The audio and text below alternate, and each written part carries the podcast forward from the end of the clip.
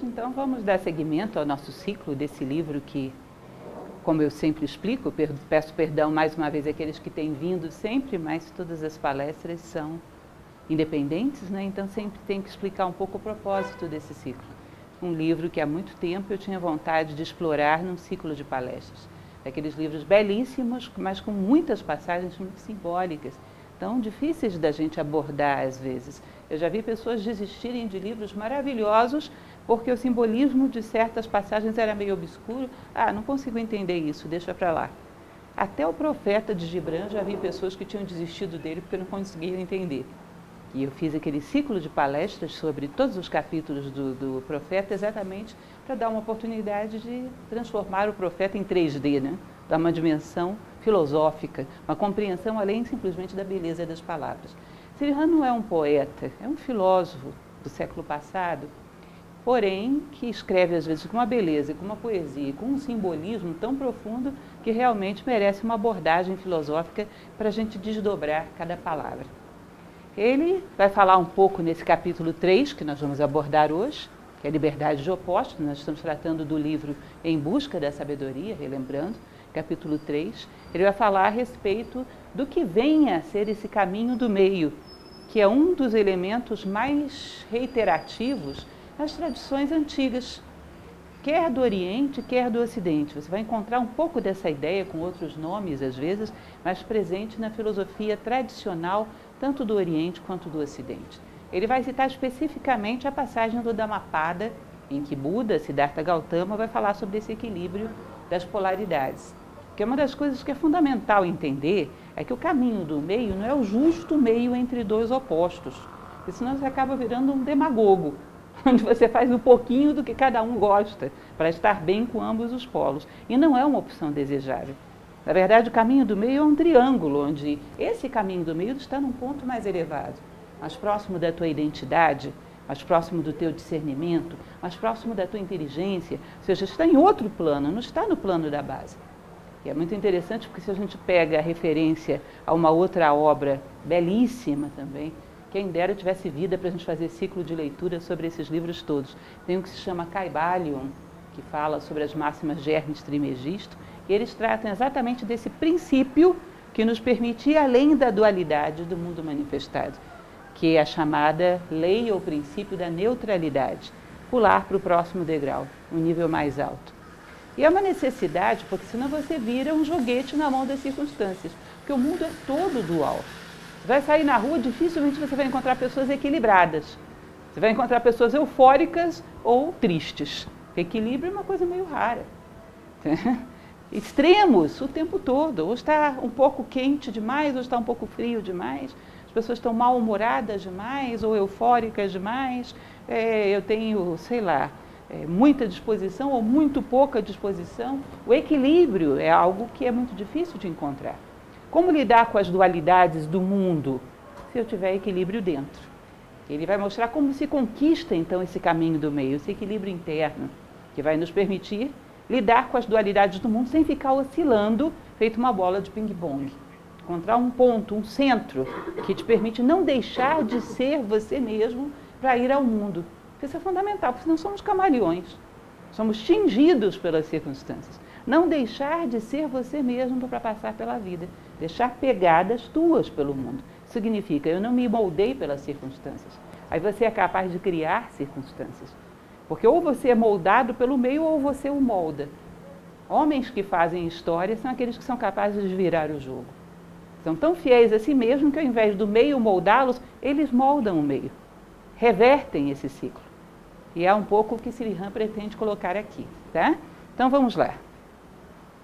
Ele vai começar falando: o caminho do meio não é evitar excessos, mas transcender os pares de opostos. Um extremo gera o outro. Esse é um princípio, fazendo referência ao Caibalion, que fala muito bem sobre isso, que ele chama do princípio da polaridade.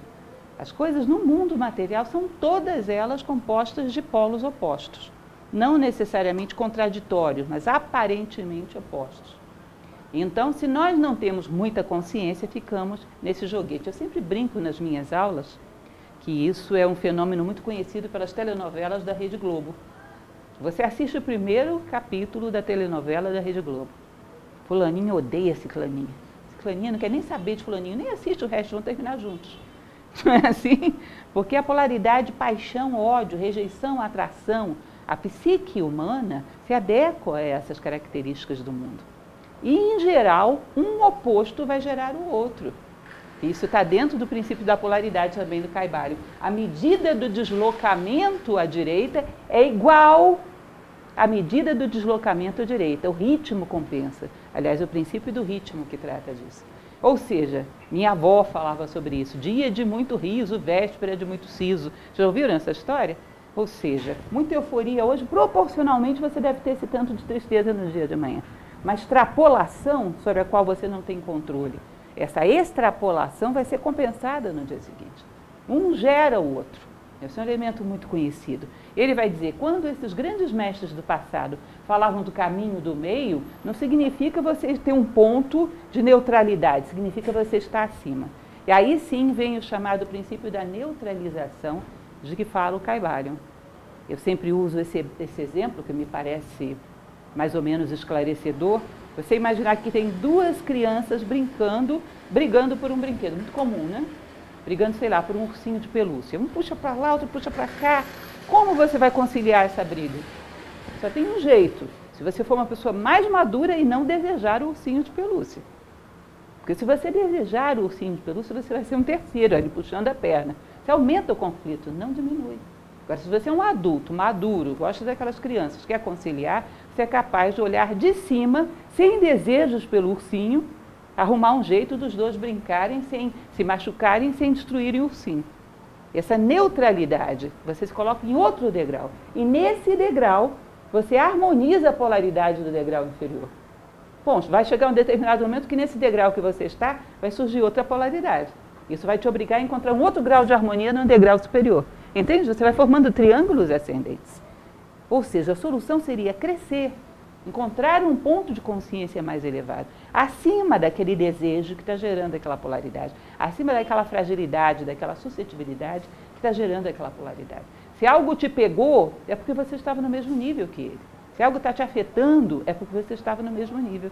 Muito simples. Né? Se eu arremesso uma bola em você e te pega, é porque estava da tua altura. Se estivesse alta ou baixa demais, não te pegaria. Então, as coisas que nos afetam, nós teríamos que nos colocar acima delas. Tá? Então, ele diz: o caminho do meio é isso, é uma ponta de um triângulo, que exigiria do homem crescer. Só existe uma forma de você superar as dualidades, colocar-se acima delas. Bom, continuando, ele vai dizer: existe no mundo uma lei de ação e reação, forças contrárias alternantes. Mente dual e ignorante. A ação é mais propriamente reação. A natureza espiritual fica acima da dualidade. A continuação de tudo que nós falamos. A natureza espiritual se põe acima da dualidade. O homem tem uma mente. Nós falávamos um pouco sobre isso na aula passada. Ela funciona mais ou menos como se fosse um espelho. Ou ela se volta para cima e reflete aquilo que é espiritual, que é uno e equilibrado, ou ela se volta para baixo e reflete aquilo que é material, que é dual e sempre oscilante. É? No caso, quando ela se polariza no mundo material, quando ela se volta para baixo, que é mais ou menos o que a gente tem hoje, a mente virou um capacho dos desejos materiais, das nossas paixões, das nossas ambições, das nossas vaidades, dos nossos é, orgulhos feridos, enfim. Ela é um capacho na mão dos desejos materiais. Quando ela faz isso, ela mais reage do que age. Você não escolhe o que você vai fazer. Depende. Eu tive um aluno que era muito engraçado, porque eu perguntava para ele, você vem na palestra do sábado? Depende, do quê? Do que vai pintar. Eu achava isso muito interessante. Vai pintar? Como assim? É como se fosse uma pluma ao vento. Depende de para onde vai ventar. se ventar para lá, eu não venho. Se ventar nessa direção, eu venho. Então você, de uma certa maneira, é como se você fosse escravo do vento, não tivesse uma vontade própria. Então a sua ação não é ação, é reação ao vento. Ele empurrou, eu vou. É um pouco a história da bolinha de bilhar, né? Dependendo de para onde ela seja empurrada, ela caminha. Ou seja, a vontade dela é a vontade do taco. Então, o homem que está sujeito às circunstâncias materiais, ele é previsível.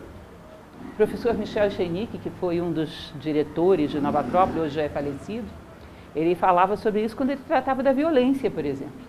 Ele dizia, olha, um bandido, ele tem uma certa psicologia bem apurada. Ele sabe o que, um ser humano vai fazer diante de pressão. Como a maior parte das pessoas são previsíveis, fica fácil. Porque as alternativas são bem limitadas. Ou a pessoa fica catatônica, paralisada, ou entra em pânico. Para ambas as coisas ele tem resposta. Uma pessoa que ficasse equilibrada o surpreenderia. Ou seja, ele prevê porque as pessoas são muito previsíveis.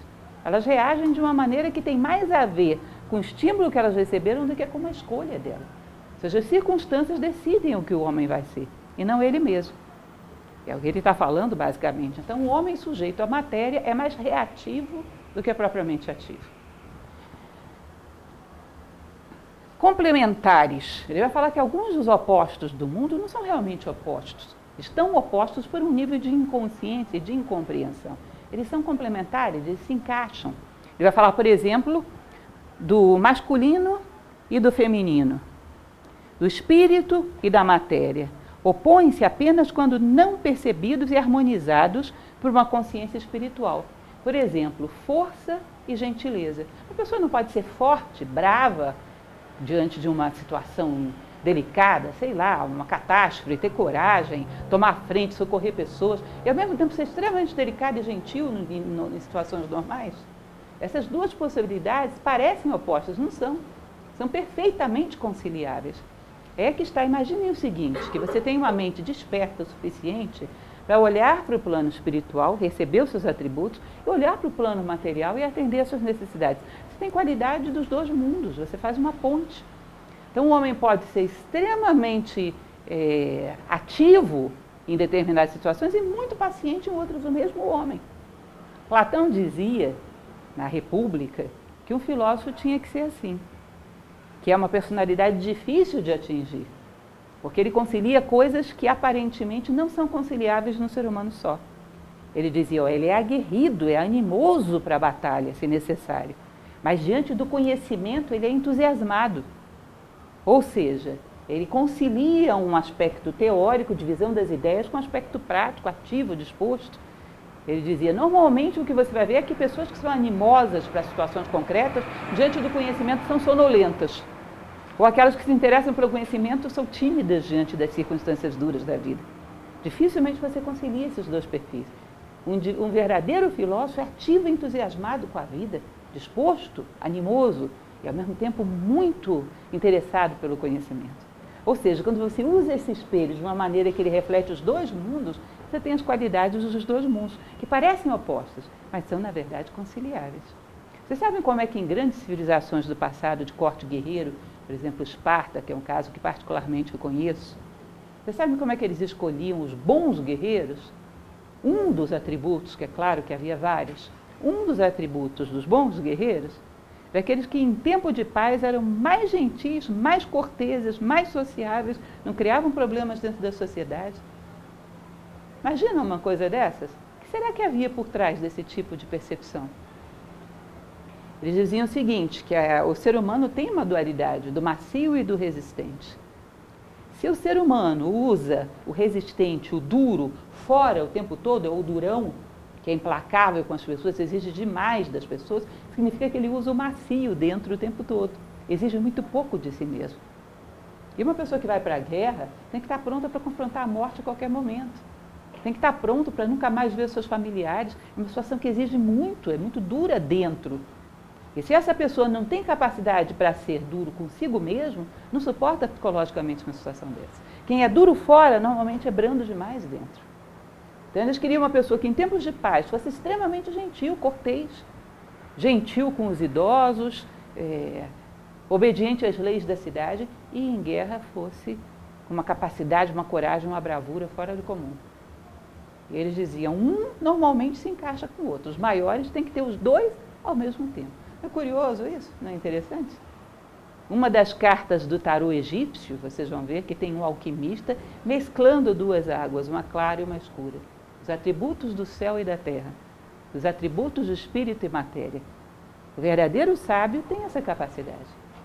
Mescla os dois mundos, encaixa os dois mundos, não opõe, complementa. Ou seja, não são verdadeiros opostos, são complementares. Embora hoje o masculino e o feminino muitas vezes se tomem como opostos, né? são complementares. Uma coisa que ele fala que é muito importante. Espírito, gente. Quando a gente fala de eu espiritual, de eu superior, nós estamos mais ou menos viciados.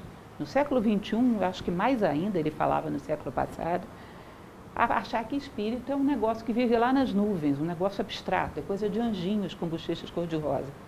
Falei, espírito é um negócio concreto que se manifesta no mundo. Ele está aqui, agora, nesse momento, tem presente espírito. Espírito é que dá às coisas as suas qualidades mais elevadas, mais nobres, mais humanas. Quando você tira o espírito, as coisas se bestializam. Quando tira o espírito, ele dá coesão às coisas. Você tira o espírito de um corpo, ele desintegra. Ou seja, o espírito é reconhecido pelos atributos, pelas pegadas que ele deixa no mundo, e não pelos anjinhos que vivem nas nuvens. A gente tem quase que um automatismo. Deus, o espírito, a gente olha para cima, tá bom. Mas não é uma coisa voadora, está aqui. O espírito se reconhece por generosidade, por fraternidade, por capacidade de empatia com a dor alheia, por capacidade de, de, de inegoísmo. Isso é espírito. Pelas vossas obras vos conhecerei. Sempre comento também uma coisa curiosa que é quando você pergunta a alguém se ama a Deus, a maioria das pessoas dizem, claro, amo. Mas o que é amar a Deus? É amar um ser que você imagina de uma maneira, sei lá, vivendo em algum lugar, fazendo alguma coisa, vestindo aquela roupa típica de Deus? o que é amar a Deus? Amar a Deus é amar os seus atributos, evidentemente. Amar a Deus é amar justiça, fraternidade, bondade, integridade, porque senão, como você pode amar um ser e não amar nenhum dos seus atributos? É uma das coisas mais paradoxais que eu posso ver. Eu gosto muito de você, mas não gosto do jeito que você anda, que você fala, que você se veste, da sua casa. Então, então não gosto de você, não gosto dos seus atributos. Amar um ser é amar os seus atributos. Então, como é que você poderia perceber um, um ser que ama a Deus?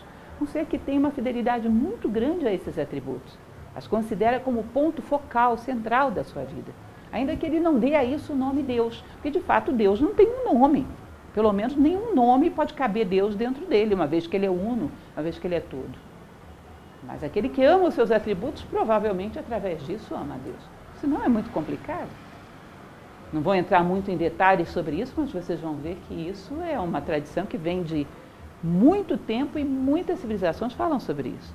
Que quando se projeta uma relação com Deus sem buscar os seus atributos, na verdade você está negociando com ele, por medo ou por desejo.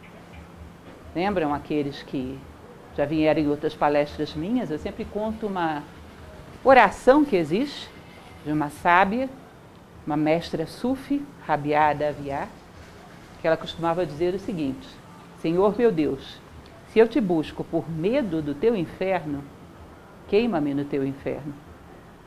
Se eu te busco por desejo do teu céu, expulsa-me do teu céu. Mas se eu te busco apenas pelo que és, recebe-me no seio da tua glória.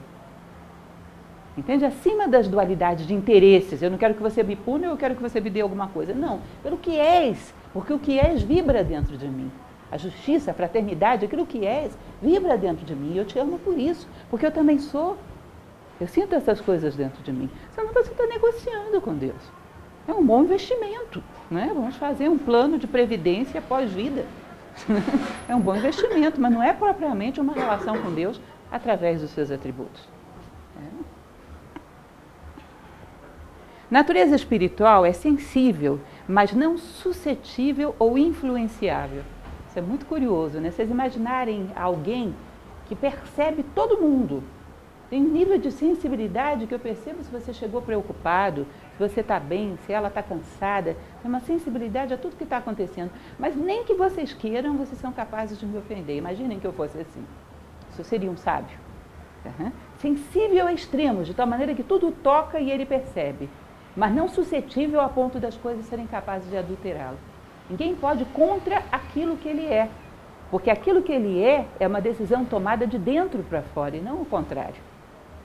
Então, faça você o que fizer, cabe a ele decidir como ele vai responder. Ele vai responder como um ser humano.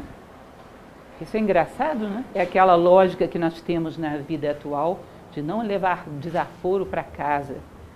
Eu devolvo na mesma moeda e coisas desse tipo. Não, se você passa pela rua e um cachorro late para você, você não vai latir para ele. Ele é cachorro, você é gente. Você não vai responder na mesma moeda. Você se mantém como ser humano. Porque as circunstâncias são capazes de te adulterar a ponto de você abrir mão de quem você é. Bom, alguém está irritado, alguém está triste, alguém está estressado, alguém está com problemas. Eu não estou. e quem decide o que eu sou, sou eu. E não as circunstâncias. Eu não dou a terceiros a decisão de como eu vou responder à vida. Essa autonomia do homem dá a ele uma possibilidade de se manter tranquilo em qualquer circunstância, mas ao mesmo tempo ser capaz de perceber tudo o que o toca e registrar. Nenhuma circunstância, nenhum fato da vida, nenhum ser passa por mim sem deixar um ensinamento. Imaginem isso. Todo mundo que passa por mim, eu registro algo, aprendo algo, tento de ajudar de alguma maneira, nada passa em vão, nada passa não percebido, mas as coisas não me afetam. Isso seria um sábio. Figura curiosa e difícil da gente imaginar, né? Porque o que, é que você imagina numa pessoa que não se deixa afetar por nada? Insensível. Mas um extremamente sensível e não se deixa afetar por nada. Percebem que a harmonia daqueles opostos que a gente pensa que é impossível, um sábio consegue. Extremamente preocupado com os demais, mas ninguém é capaz de atingi-lo. Ele não se ofende, não se fere, não se abala, não deixa de ser o que é. Nem por medo, nem por desejo nem por dor, nem por prazer, por nenhuma das dualidades do mundo manifestado. Ação proveniente da inteligência e da vontade, e não de pressões ou adulações. Isso nos lembra bastante, tanto Platão quanto Aristóteles, ambos falam sobre isso. Platão tem um conceito que é o conceito de coragem, fantástico, né? mais, uma, mais uma vez, do diálogo à República, que ele vai dizer que coragem é manter a lucidez, o domínio da razão diante de situações limite, de medo e desejo, de dor e de prazer. Que normalmente são as situações que mais nos corrompem. Diante do medo, você entra no pânico e já perde a cabeça, não sabe quem você é, não responde por você. Não são expressões que a gente usa? Às vezes usa com orgulho. um sintoma de, de, de, de fraqueza ou diante do prazer de alguma coisa que você gosta ou de uma coisa que deseja demais, também perde a cabeça, não responde por você. Quem responde por você então? Ninguém. Então você é um irresponsável, não responde por si próprio. Ou seja, sai da cabine de comando e se deixa arrastar pelas circunstâncias. É a dualidade que faz com que o homem seja débil. Platão vai dizer que a partir daí, qualquer decisão que ele tome é uma decisão corajosa. Se ele não saiu do centro, não abriu mão de si mesmo. Quando ele responde às circunstâncias fora de si, só essa atitude de estar fora de si já significa que é um covarde. Ele dizia: muito do que a gente considera como corajoso é um impetuoso, que se atirou de cabeça em situações que não exigiam isso. E nem era essa forma de abordá-lo. E a sociedade considera como corajoso. Um impetuoso, às vezes estúpido, que desperdiça circunstâncias e a sua vida por nada. Então, essa é a situação de uma pessoa equilibrada, né, que tem sabedoria. Toda a ação é proveniente da inteligência e da vontade. Há uma decisão consciente que, se você parasse a cena e perguntasse em que princípio aquilo está fundamentado, ele seria capaz de te expor. Uma decisão que parte de dentro, daquilo que ele é. Eu sou fulano de tal, eu sempre recomendo aos meus alunos esse exercício. É interessante, de vez em quando, você pegar uma folha de papel e escrever para você mesmo um currículo vitae filosófico. Quem sou eu? Quais são os meus atributos? Como eu respondo à vida? Como eu acredito que se deve responder à vida? Porque a pressão das circunstâncias é muito grande. E às vezes a gente se perde meio, no meio daquilo que a gente não é, que a sociedade diz que a gente deve ser. Como eu sempre falo, isso é perda de inteligência. Inteligência é intelegere, escolher dentre, se achar no meio daquilo que você não é. Tá? Então ele sabe quem ele é e sempre responde a partir disso. Pensamentos e sentimentos vindos de dentro, Solidão, mas não isolamento. Pode ir até a natureza interna do outro, contato real. Ou seja, como ele é profundo, ele pode ter um contato com o profundo do outro e estabelecer uma relação real. Isso é interessante a gente perceber. A maior parte da humanidade muito superficial em relação a si mesmo. Que tipo de relação será que a gente estabelece? Paixão ou rejeição? desejo ou repulsa, relações superficiais. É impossível que o superficial seja profundo em relação ao outro quando não é em relação a si mesmo. E tudo por onde ele passa é visto de maneira superficial. Todos os seus registros de vida são muito superficiais. Com quem você realmente esteve na sua vida? Já fez essa pergunta? Com quem você esteve, de fato, profundamente? Quais foram as relações que estabeleceram um contato de sempre ser para a essência, de tal maneira que os dois tiveram um impulso para cima a partir dessa relação. Com quem você esteve e até mais, onde você esteve. Aqueles que já fizeram viagens, que gostam de viajar, que realmente é uma ocupação interessante, eu sempre que viajo eu tenho que me fazer essa pergunta. Bom, a maneira como as pessoas se comportam às vezes é como se estivessem em qualquer lugar.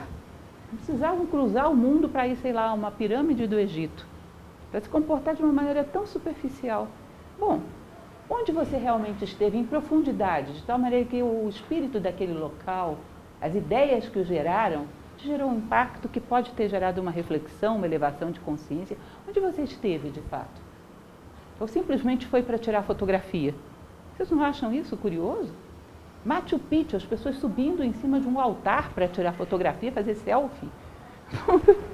Vamos e venhamos, é um altar, é um templo. As pessoas carregaram pedras gigantescas montanha acima para fazer isso.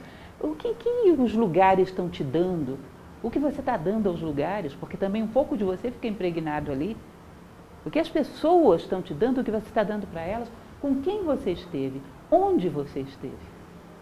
Isso é importante a gente perceber. Se você é superficial, as suas pegadas não vão ficar em lugar nenhum, nem dentro das pessoas, nem nos lugares, porque as coisas mais belas do mundo, em termos de construção humana, são pegadas de homens que souberam deixar algo deles impregnado nos lugares.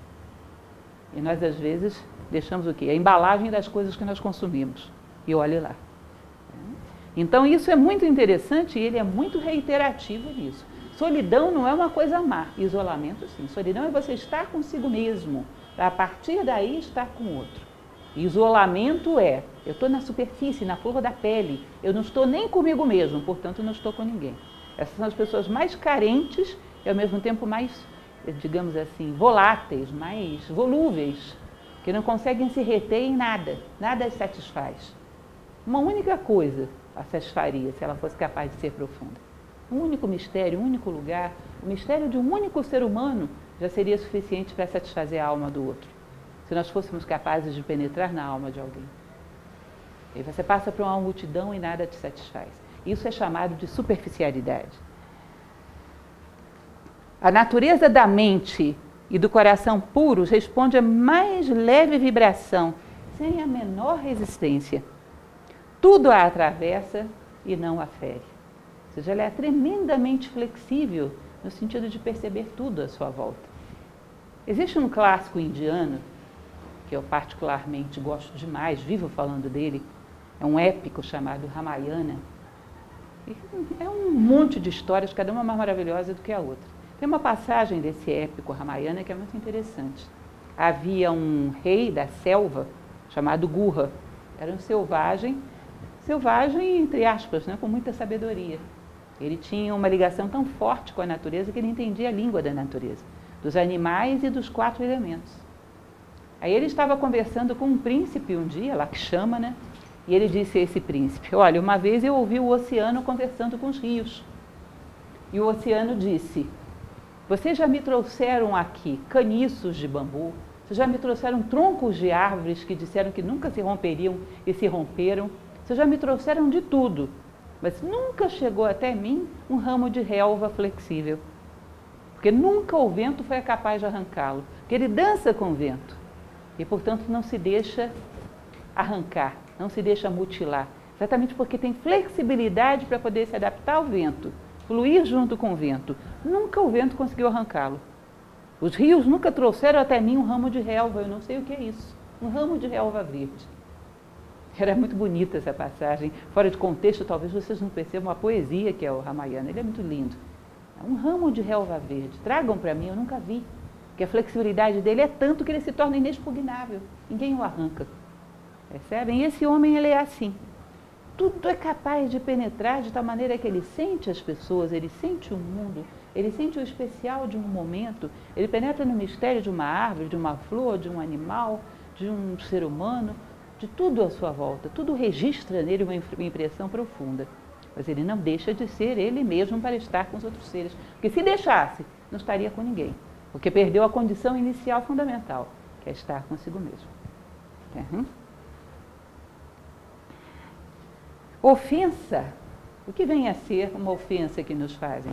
É o pequeno eu que resiste. Ele vai dizer uma coisa muito curiosa que é o condutor elétrico. Condutor elétrico sem resistência não é afetado por nenhuma voltagem. A natureza espiritual é vulnerável e invulnerável ao mesmo tempo. Então, se não há uma resistência num condutor, ele não é afetado. O sistema de eletricidade é exatamente feito através de resistências. Né? Ou seja, a nossa resistência do pequeno eu é que faz que os outros nos afetem. Já já ele vai falar sobre esse bendito pequeno eu. Esse pinguinho de matéria orgânica que a gente isolou no mundo e disse, eu sou isso, e o resto é o não eu. Então, o não eu tem que dar coisas para o eu. E eu não posso tirar nada daqui e dar para o não eu. E qualquer coisa que eles não queiram atender à minha vontade, estão me ferindo. Ou seja, uma opção de querermos ser parte, podendo ser o todo. Uma opção egoísta que ele chama do pequeno eu, a personalidade.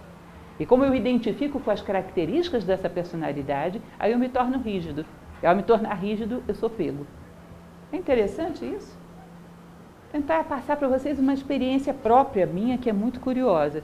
Quando eu comecei há muitos anos atrás a dar aula em Nova Acrópole, isso já vão, não vou dizer para vocês quantos anos, mas muitos, eu achava curioso porque quando você cruza aquele umbral de uma porta para encarnar uma instituição, para encarnar uma ideia e dar uma aula, as pessoas não me atingiam de jeito nenhum, fizessem elas o que fizessem. Agora, quando eu saía lá fora e encarnava novamente a Lúcia, elas me atingiam. É interessante isso. É como se, de uma certa maneira, eu deixasse a Lúcia pendurada na porta e vestisse uma ideia, um ideal. E esse ideal é como se fosse uma coisa muito flexível, muito ampla, que não quer tirar nada de ninguém, que não acha que tem a verdade, não tem rigidez. Então, esse ideal ele é muito flexível, é muito difícil de alguém pegar.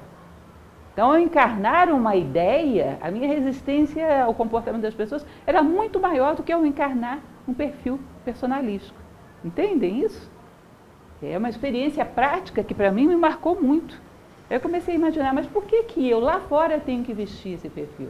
Por que, que eu não continuo encarnando uma ideia? E não um nome, um endereço, um telefone, uma personalidade que pode ser atingida. É basicamente o que ele está dizendo. Nós nos ofendemos porque nos identificamos com um acidente particular da natureza, que é o teu pequeno eu, que é a tua personalidade. Se nós fôssemos mais abertos e nos identificássemos com atributos, com princípios, ninguém te ofenderia. Eu sou o quê? Eu sou um ser que tem como meta atingir a justiça, a fraternidade, a bondade, a unidade. Não tem como pegar um ser assim. Esse terno é tremendamente flexível. O pequeno eu é um invólucro que acumula memórias e cria presunções a partir de interesses ilusórios cheios de contradições. Tem uma passagem que ele fala de um dique de castor dentro de um rio, nesse mesmo livro. Ele diz, o castor podia viver no rio inteiro, mas sabe o que é que o castor faz? A gente não tem castor no Brasil, não tem muita experiência com esse bicho, né? mas ele tem uns dentes vorazes. Ele rompe um tronco de árvore. E aí ele separa um pinguinho assim do rio, um cantinho, faz um dique. Bota um monte de, de, de, de troncos de árvores e separa um cantinho do rio para ele. Aí fica vivendo naquele cantinho lamacento, cheio de folhas, porque aqui é meu, o resto do rio não. Eu preciso limitar e pegar um pedacinho, quando eu podia ter o todo. Ele diz, nós vivemos psicologia de dique de castor. Um pouquinho de matéria orgânica que vive, sei lá, 70 anos. Só isso aqui que sou eu. E todo o meu esforço vai fazer para todo mundo achar que isso aqui é especial. Todo o meu esforço vai ser investido nisso. Óbvio que ninguém consegue fazer com que algo tão pequeno seja tão especial assim. Os homens que se tornaram especiais foi porque trabalharam para coisas muito maiores do que eles mesmos. Foi porque trabalharam para causas muito maiores do que seus interesses egoístas. Esses fizeram história, esses fizeram diferença. Tá? Então, essa fixação que vai juntando aí, que nem o castor vai juntando tronco, vai juntando folhas, nós vamos juntando memórias dentro desse espacinho. E dizendo, isso aqui é o pequeno eu. Essas coisas que aconteceram, aconteceram comigo. Essas são minhas. Essas me traumatizaram, essas eu desejo, essas não. E julga o mundo a partir daí. Desse elemento periférico, como diria Jung. Perde a oportunidade de ser algo fluido e muito maior. Se nós fôssemos falar aqui sobre Platão, você vai ver que Platão ele define o homem pelo seu ideal de vida. Quem é você? é aquilo que está no horizonte. É aquilo que você tem como ideal de vida. Você não é um monte de definições, nome, endereço, telefone, CPF. Você é a meta, o ideal que você pretende atingir.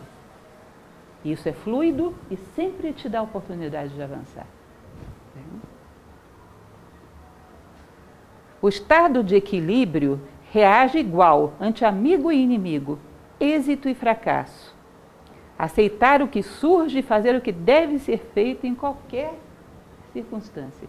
Então, uma pessoa que tem estado de equilíbrio, ela é capaz de aplicar um princípio em qualquer circunstância com justiça. Quando ela parte do pequeno eu, ela já não consegue fazer isso. Exemplo, uma pessoa que tem um apego muito grande a alguém. Ela é justo, justa, perdão, entre aspas, naquilo que afeta esse alguém. Por exemplo, um pai com um filho.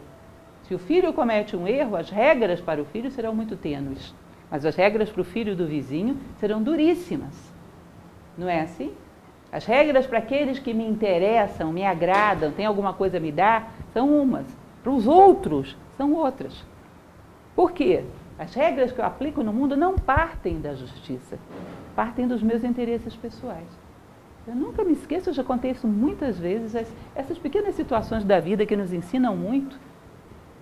Uma batida de trânsito que eu assisti uma vez, onde o garoto era muito novinho, tinha batido o carro, e daqui a pouco chega o pai e chega dizendo o seguinte: Não me interessa o que aconteceu, o meu filho tem razão. Eu era muito garota nessa época, tempo de universidade. E eu vi aquela cena, o pai desceu do carro dizendo isso. Não me interessa o que aconteceu, eu estou do lado do meu filho, meu filho tem razão. E eu fiquei pensando, será que ele pensa que fez bem a esse garoto? Será que não seria melhor descer do carro e dizer, não me interessa o que aconteceu, eu estou do lado da justiça? Se ele queria que o filho crescesse como ser humano, não é isso? Mas de onde partia o ponto focal de julgamento do mundo? sua personalidade com os seus filhos, os seus desejos, as suas coisas, as suas posses, tudo que diz respeito a essa personalidade verdadeira. Então não me interessa o que aconteceu. O meu filho tem razão porque é meu. Entende? É o pequeno eu que está julgando o mundo. Não me interessa o que aconteceu. Eu estou do lado da justiça.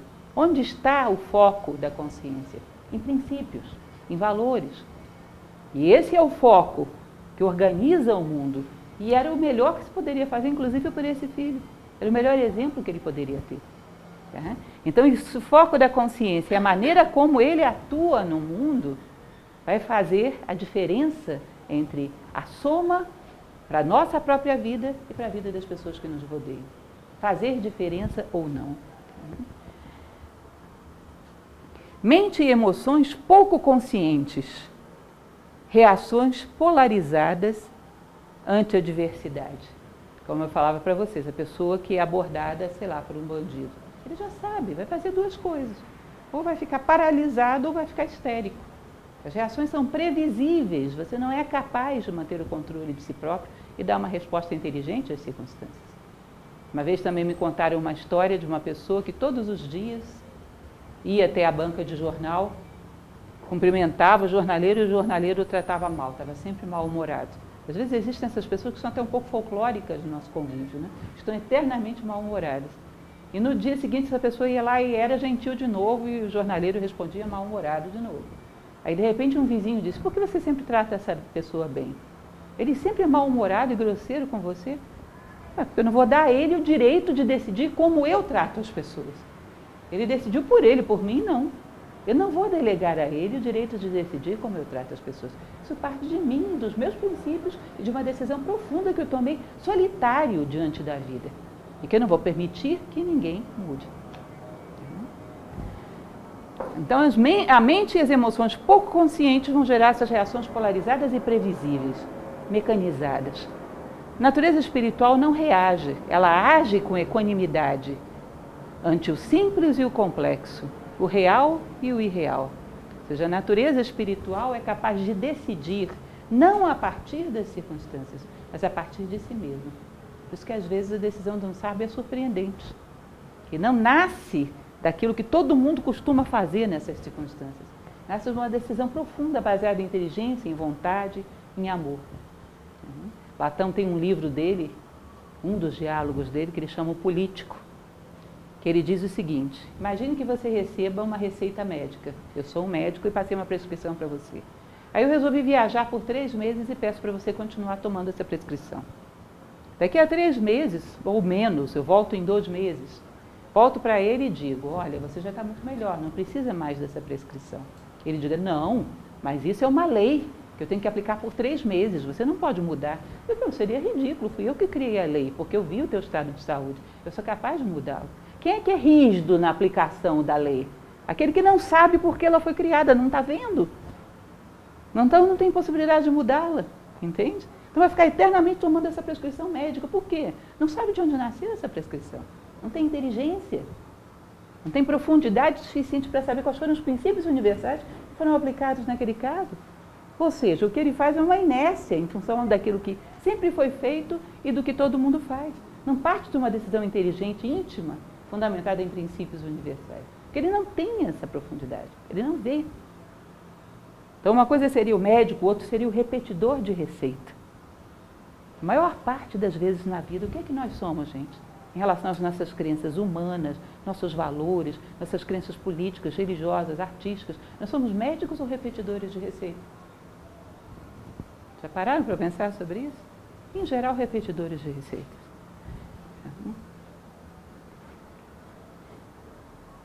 O homem espiritual conhece ciência comum e esotérica.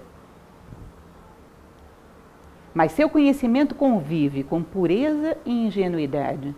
Conhece o bem e o mal na natureza humana, mas a ama e é benevolente. Cuidado com essa palavra esotérica, é sempre bom realçar, não é? Que esotérico hoje em dia é sinônimo de exótico. É o esquizotérico que eu gosto de falar, acho interessante essa definição. São aquelas coisas exóticas e estranhas. A forma como Sirihan está usando a palavra esotérica é aquilo que é interno, profundo. O exotérico com X é o externo, superficial. O esotérico é o profundo. É aquele que conhece a essência das coisas e não simplesmente a sua aparência, não simplesmente a mecanicidade dos fenômenos que as coisas geram. Esse homem que conhece profundamente as coisas, em geral, é humilde, puro, ingênuo, capaz de conversar com uma criança, sem simulação, sem forçação de barra. Existe um princípio que diz que o homem sábio, quanto mais sábio fica, mais humilde é. O homem meramente arrogante, quanto mais conhecimento tem, mais arrogante fica. O sábio é sempre mais humilde. Ou seja, quanto mais ele tem conhecimentos profundos, mais é puro, é ingênuo, é disposto a aprender até como uma criança, aberto à vida, aberto ao novo. E toda circunstância para ele é uma curiosidade, uma vontade de conhecer. São os mais simples, são os homens sábios. E apesar dele não ser é, inexperiente quanto àquilo que o homem é capaz de fazer, ele não deixa de confiar no homem.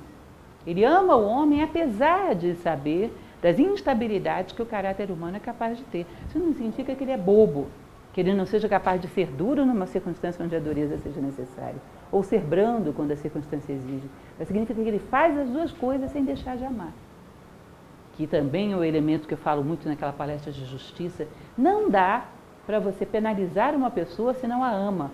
Vai ser uma vingança. Você vai ser desproporcional. Vocês entendem isso? Por que, que um pai pode ser justo ao penalizar uma criança que fez uma travessura? Porque a ama. Ou seja, faz só o que está na medida para que ela entenda que não pode fazer de novo. O problema é que no nosso momento histórico não conhecemos muito bem o sentimento de amor. Amor é sinônimo de demagogia. Faça o que fizer aquela pessoa que eu amo, eu sempre agrado, sempre adulo, sempre aprovo. Isso é um passo e tanto para a deformação do caráter. Quem ama é duro quando é necessário dureza, é brando quando é necessário brandura. É o látigo e o gancho de Osíris. Mas por dentro é sempre amor. Sempre acredita na possibilidade de crescimento e recuperação daquele ser humano. Eu falei para vocês ainda há pouco do clássico Ramayana. Bom, esse clássico, historicamente na Índia, foi escrito por um cidadão, Valmiki, que era bandoleiro, assaltante, de estrada, e que foi resgatado por um mestre de sabedoria. Ou seja, nunca perder a fé no ser humano, jamais. Isso é curioso, porque se diz que dentro dessas antigas tradições de mestres e discípulos, o mestre olhava para uma pessoa e via o que ela podia ser e a ajudava a ver também que ela poderia ser o seu potencial e ajudava a revelar esse potencial. mas não deixava de ser lúcido em relação ao que ela é agora. Mas ajudava a revelar essa possibilidade de futuro. Então, a justiça, a dureza, ou a brandura, o carinho, tudo exigem por trás um sentimento de amor. Senão a justiça se torna vingança, se torna desumana e deixa de ser educativa. O que nós temos hoje em dia no nosso sistema penal é o quê? É uma vingança coletiva contra meia dúzia de infratores que foram escolhidos para encarnar como bodes expiatórios todos os males da humanidade. E não dá nenhuma possibilidade de recuperação a isso. Esse é o tipo da justiça exercida sem amor. Não, não recupera ninguém, muito raro. Uma, o amor é a resposta à beleza interior, à luz oculta nos seres. Rejeição é a resposta do pequeno eu. Tem um professor nosso que ele tem mania de falar uma frase que eu acho interessante. Quanto mais dentro, mais fora. Você ouve essa frase, parece uma coisa tão sem pé nem cabeça, né? E, no entanto, à luz desse capítulo de Sirihan, vejo como tem sentido. Quanto mais dentro, mais fora. Mais vejo o outro, quanto mais eu conheço e domino a mim mesmo. E sou fiel a mim mesmo mais próximo do coração do outro eu chego. Quando administro a minha vida a partir do meu próprio coração. Eu acho isso belíssimo. Ou seja, vejam essa definição: o amor é resposta à beleza interior, à luz oculta nos seres. Se você não toca essa beleza interior do outro, o que você tem não é amor, é uma paixão, é uma atração, é um desejo, às vezes uma carência que o outro preenche. Às vezes eu assisti um filme que eu achei muito engraçado uma pessoa perguntava para a outra: por que você acha que os seres humanos se casam? O outro respondia com um ar muito intelectual: para terem um testemunha, uma testemunha da sua vida pessoal. Eu falei: meu Deus do céu, que egoísmo. É engraçado que o filme colocou isso como uma grande resposta. Uma testemunha da sua vida pessoal. Ou seja, eu quero ter plateia para minha mediocridade e escravizo uma pessoa a fazer isso. Eu acho engraçado como é que as pessoas são inconsequentes nos seus valores.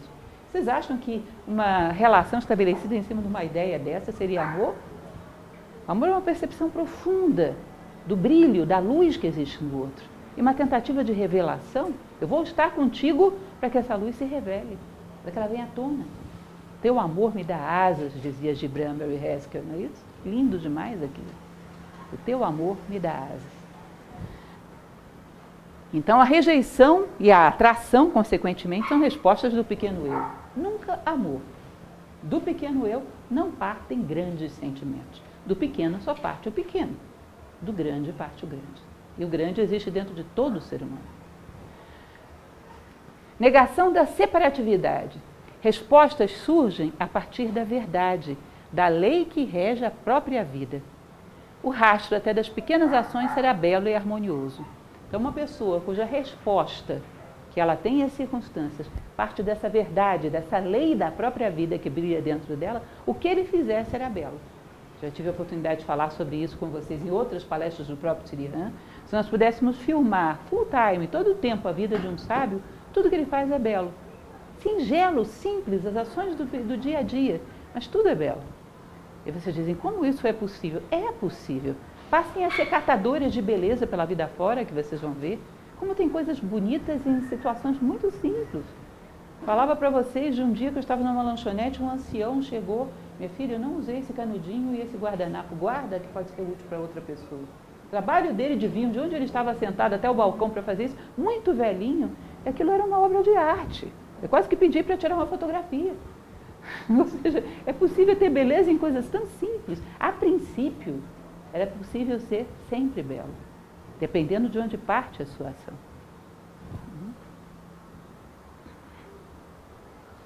Sem conflitos consigo mesmo, isso aí daria para fazer uma palestra sobre a origem dos conflitos, né? sem conflitos consigo mesmo, seja uno por dentro, sem conflitos externos.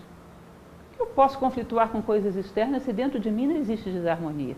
Sabe quando é que surgem conflitos? Quando eu estou polarizado totalmente no pequeno eu, porque o pequeno eu é conflitivo. Tem a voz do teu corpo, que quer dormir até meio-dia. Tem a voz do energético, tem a voz que, que, que tem ambição, quer ganhar dinheiro, quer ter energia. Tem a voz do astral, que quer carência, quer carinho, quer atenção. Tem a voz do mental, que é curioso, quer conhecer, conhecer. Só isso aí já dá uma guerra, porque você não tem um ponto pacificador. Você não tem um centro em torno do qual essas coisas giram. Só isso aí já dá uma guerra. E essa guerra interna vai fazer com que você se relacione fora, desarmonizando as polaridades. E não harmonizando. Você não tem um ponto de harmonia dentro, não vai ter fora. Então, uma pessoa atritiva, conflitiva, em geral, é uma pessoa que não tem uma identidade profunda. Do ponto de vista filosófico, essas coisas estão tão intimamente interligadas que é quase impossível de separar. Ou seja, uma pessoa atritiva não tem um eu identificado, profundo, que dê a ele um centro, uma serenidade, um ponto de estabilidade. Eu me recordo, vocês devem ter tido isso na infância de vocês, será? Acho que não, acho que ninguém conhecia. No meu tempo, quando eu era criança, tinha um boneco que se chamava João Bobo. Tinha um peso dentro dele que qualquer coisa que você fizesse com ele, ele ficava em pé. Eu me lembro que eu olhava para aquilo e dizia, gente, mãe, não dá para eu ser igual a esse boneco? Aconteça o que aconteceu, eu termino em pé. Eu achava aquilo interessante, eu não sabia exatamente o que eu queria, mas a ideia era interessante e era. Mas tem um ponto lá dentro, uma coisa qualquer, que façam o que fizerem com ele, ele termina em pé. E devia ter uma raizinha de filósofa vibrando dentro de mim, dizendo, essa ideia é boa. Isso aí, se funcionasse, seria bom. Age de mil maneiras, segundo seja necessário, mas sem perder a liberdade, fidelidade a si mesmo. Ou seja, ele é muito plástico. Eu falei para vocês que um sábio, ele não acha que sabe tudo. Ele está pronto para aprender. Ele está pronto para o novo. E ele nunca tem uma resposta idêntica em duas situações diferentes, porque ele vê as minúcias, os detalhes de cada coisa. E ele toca as circunstâncias de uma maneira muito completa, tal maneira que os detalhes de resposta que a circunstância pede, ele vai ser capaz de dar. Ele sente a circunstância na sua especificidade, porque está sensível, está voltado para a vida. Não está totalmente voltado sobre a sua pequena personalidade e os interesses dela. Está voltado para a vida. Então é capaz de dar uma resposta muito completa e adaptada a cada circunstância. Um sábio não se repete. Ele é muito flexível e por isso às vezes tão difícil de prever. E por fim, a liberdade não é incompatível com a correção absoluta. Essa é uma coisa que a gente pensa, bom, uma pessoa livre tem que fazer o que bem entender popularmente se diz, o que der na telha. a princípio, uma pessoa livre teria que fazer tudo o que ela quisesse. Mas a primeira coisa que ela teria que providenciar é saber o que realmente ela quer. E antes disso, quem é ela? Porque quem não é ninguém não quer nada. Simplesmente está absorvendo as paixões e tendências do meio. A maior escravidão é a inconsciência, é a mecanicidade, é a massificação. Eu quero o que todo mundo quer, ou seja, estou sendo querido, estou sendo escolhido, estou sendo vivido. Quem não sabe o que é, não sabe o que quer e, portanto, não pode fazer o que quer. É uma coisa muito lógica, né? Ou seja, o homem livre é um homem que conhece profundamente a si mesmo e é capaz de fazer com que aquilo que ele tem como princípio gire em qualquer circunstância do mundo. É como um bom automóvel sei lá, uma caminhonete com tração 4x4. Se a estrada for difícil, ela vai adaptar a marcha, mas vai continuar rodando. Se a estrada for plana, ela vai rodar muito bem. Nenhuma estrada deteria um bom automóvel, não é isso?